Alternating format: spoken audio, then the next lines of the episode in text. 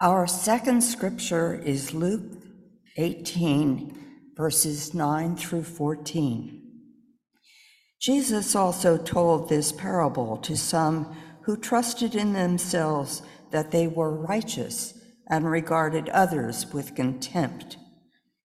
Two men went up to the temple to pray, one a Pharisee and the other a tax collector. The Pharisee, standing by himself, was praying thus God, I thank you that I am not like other people, thieves, rogues, adulterers, or even like this tax collector. I fast twice a week. I give a tenth of all my income. But the tax collector, standing far off, would not even look to heaven, but was beating his breast and saying, God, be merciful to me, a sinner. I tell you, this man went down to his home justified rather than the other. For all who exalt themselves will be humbled but all who humble themselves will be exalted. We celebrate the written word of Scripture. Thanks be to God. We celebrate the living word, Christ among us. Thanks, Thanks. be to God. Please pray with me. Holy God, quiet our hearts and our thoughts that we might be fully present to you and each other, and that in the hearing of your word, we might become your word of love to bless the world. Amen. When I was serving as chaplain at San Francisco Theological Seminary, one of the joys of my work was that each year I got to work with four student chaplain assistants, planning and creating our life of daily worship.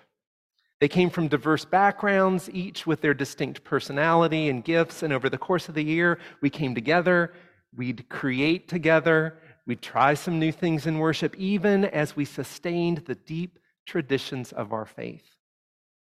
Toward the end of each year, I'd interview for the next group of chaplain's assistants, next year's team. I remember that at the end of one of those interviews, I asked the student who was interviewing, it was, um, uh, it was me and the, our church musicians and the student. His name was Asefa. I asked if there was anything else that he wanted us to know about him. He got very quiet and replied, Yes. I want you to know that I'm very, very funny. I think I laughed, but he didn't. He said, No, I'm serious. I am hilarious. And then he explained, you see, you see, Asefa, Asefa Wakjira was from Ethiopia. He'd gone to the university to university in Norway, and he was now in seminary in California. So Asefa knew a thing or two about living cross-culturally and translating culture to culture he explained his experience that humor humor doesn't always translate across cultures. What's funny in one culture may not be funny at first in another, or, or not obviously so. And over the year that followed, I learned that Asefa was indeed hilarious I also learned that he is a courageous justice activist as he invited us to stand with the persecuted Oromo people of Ethiopia. I learned that he was an insightful and caring pastor and very, very funny. This morning's parable is funny across cultures, across the centuries, across languages. This morning's parable was funny then. It's funny now. I mean, you've got this guy, this Pharisee. He comes to the temple, he walks up front, he stands alone away from all the riffraff, and he prays, Thank you, God. Thank you. Thank you that I'm not like everybody else. Thank you that I'm not like the thieves or the evildoers. Thank you that I'm not like, well, not like that guy over there. Thank you. Thank you for making me, well, better. Thank you for making me good. Thank you, God. Amen. It reminds me of the line from the Bruno Mars song I got to kiss myself, I'm so pretty.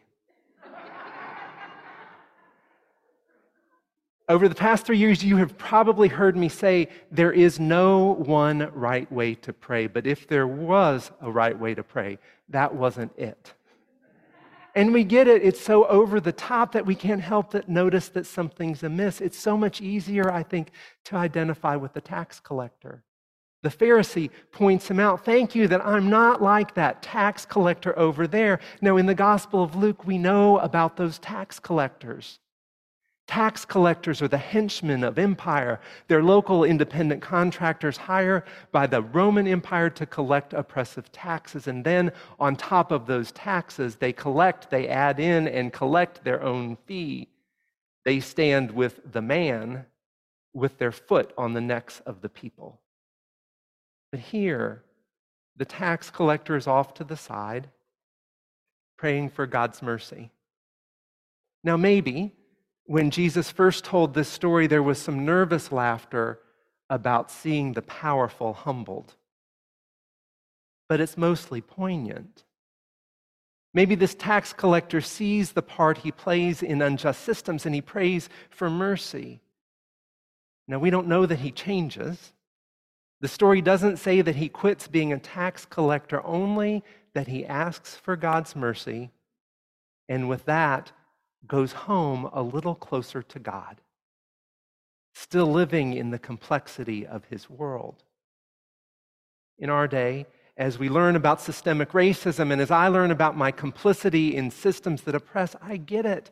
I think it's easier to identify with the tax collector. I hope I'm more like the tax collector than the Pharisee, thank goodness. Oh, did you see what happened there? Thank God I'm more like the tax collector. Thank God I'm not like that Pharisee, or maybe I am. As soon as we start to critique the Pharisee, there we are standing in his shoes. With its humor and its poignancy, this parable draws us in. The parable offers us what first are basically caricatures the Pharisee and the tax collector. In the Gospel of Luke, we know what Pharisees do and we know what tax collectors do. We know what to expect, but the parable draws us in, stirs things up, and by the end, they become a bit more human. Maybe we even see a little bit of them in a little bit of us. But what does it all mean? What does the story tell us about how we should pray or how we might live? Parables invite us to look at things from a different angle. So I want to invite us to read this story backwards, to walk back through it, starting at the end and then working our way back to the beginning. If we start at the end, we begin with this statement Those who exalt themselves will be humbled, and those humbled will be exalted. Does that sound familiar?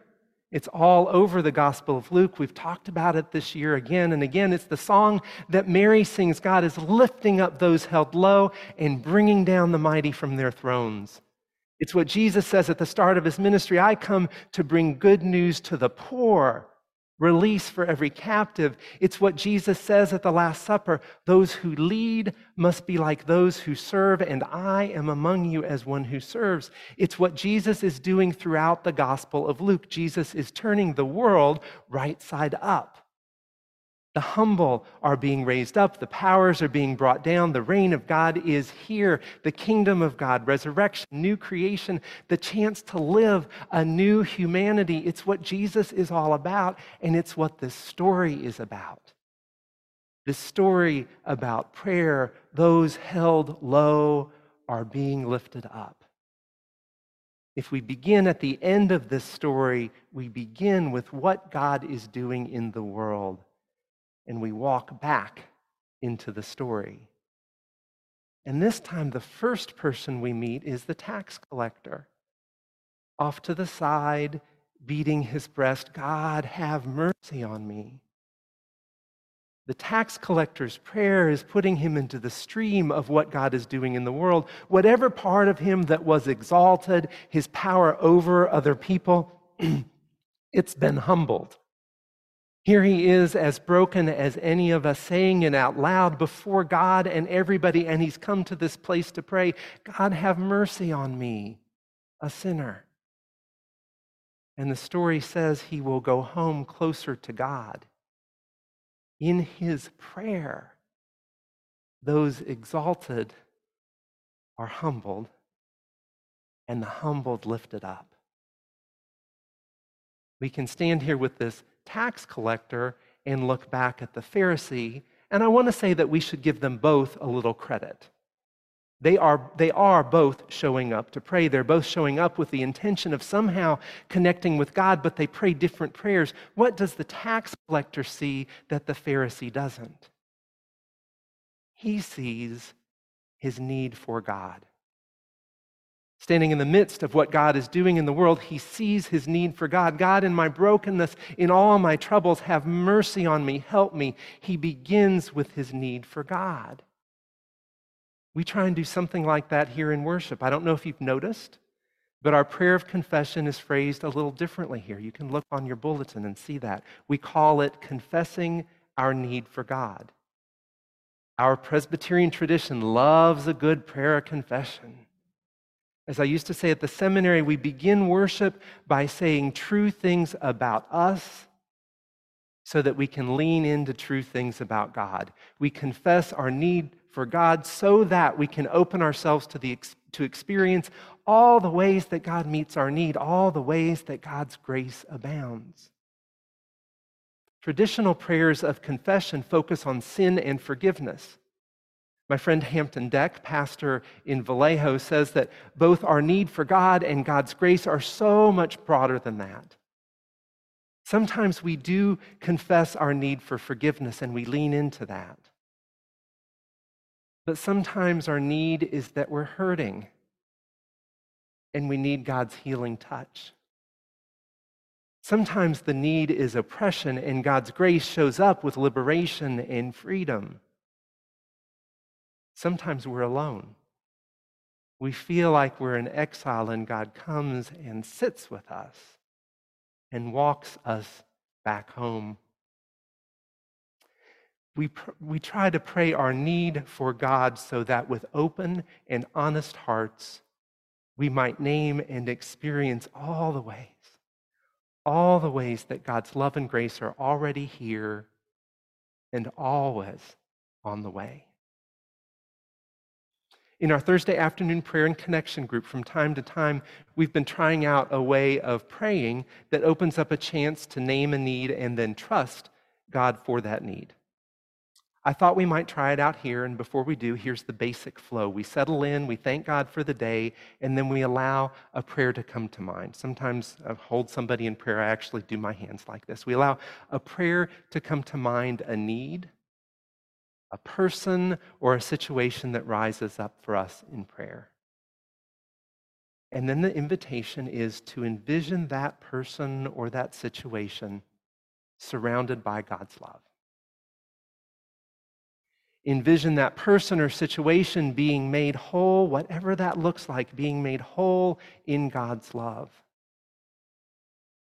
To pray in whatever words may come that God's loving will be accomplished in that person or that situation. And then, when we're ready, to release that person or situation to God's care, to trust God to meet our need. And then we begin again. We allow another need to come to mind and we go through, um, through that rhythm. So let's give that a try. Um, I invite you to settle in where you, wherever you are. If you're at home, settle in there in your pew, get comfortable. And let's just begin by thanking God. Thank you, God, for this day, for the chance to be together. And then invite you, as you do, as you might think about over your life, over the week, about what's going on with you, to bring a prayer to mind, a need that you see in the world. It could be a person or a situation. Just take a second and bring, you know, you, five may come to mind. Just pick one. Pick one to bring to God in prayer.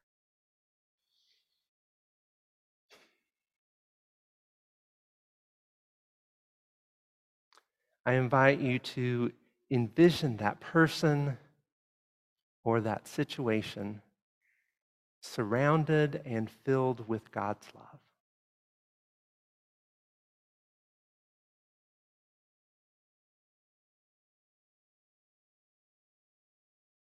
Envision that person or situation being made whole in God's love.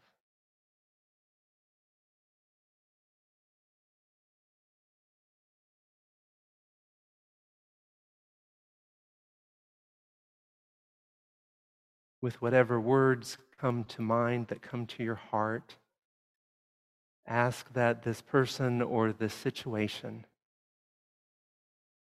that within them, with them, God's will and God's love be fulfilled.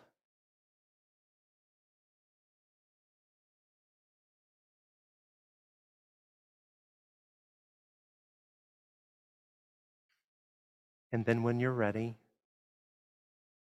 the invitation is to release that person or that situation to God's care.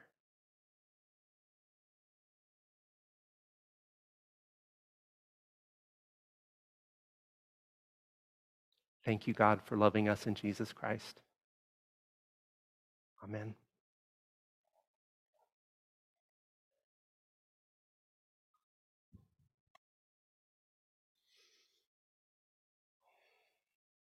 as we walk back through the parable, we eventually come to the beginning.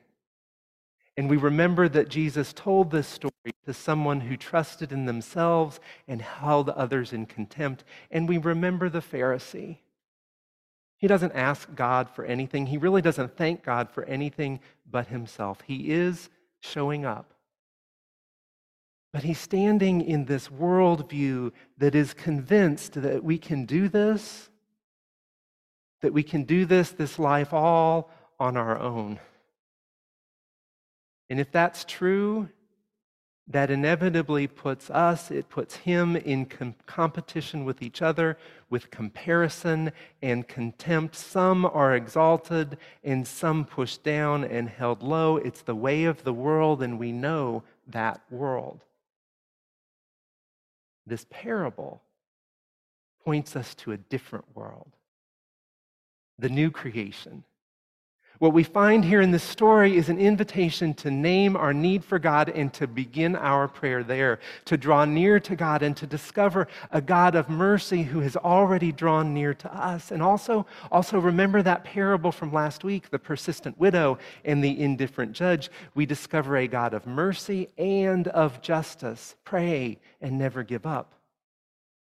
There is no one right way to pray. There are an infinite number of ways to pray.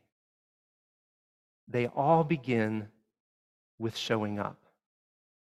They grow richer and deeper as we come to understand that we need God and we need each other. As we open ourselves to this new creation all around us, within us, as we draw near to and experience this God of mercy and of justice. In Christ, there is a new creation. God is bringing down the powers that harm and oppress. God is lifting up those who have been humbled. What God is doing in the world, God is doing in the humanity of this parable, in the prayers of this Pharisee and this tax collector. What God is doing in the world, God is doing in us.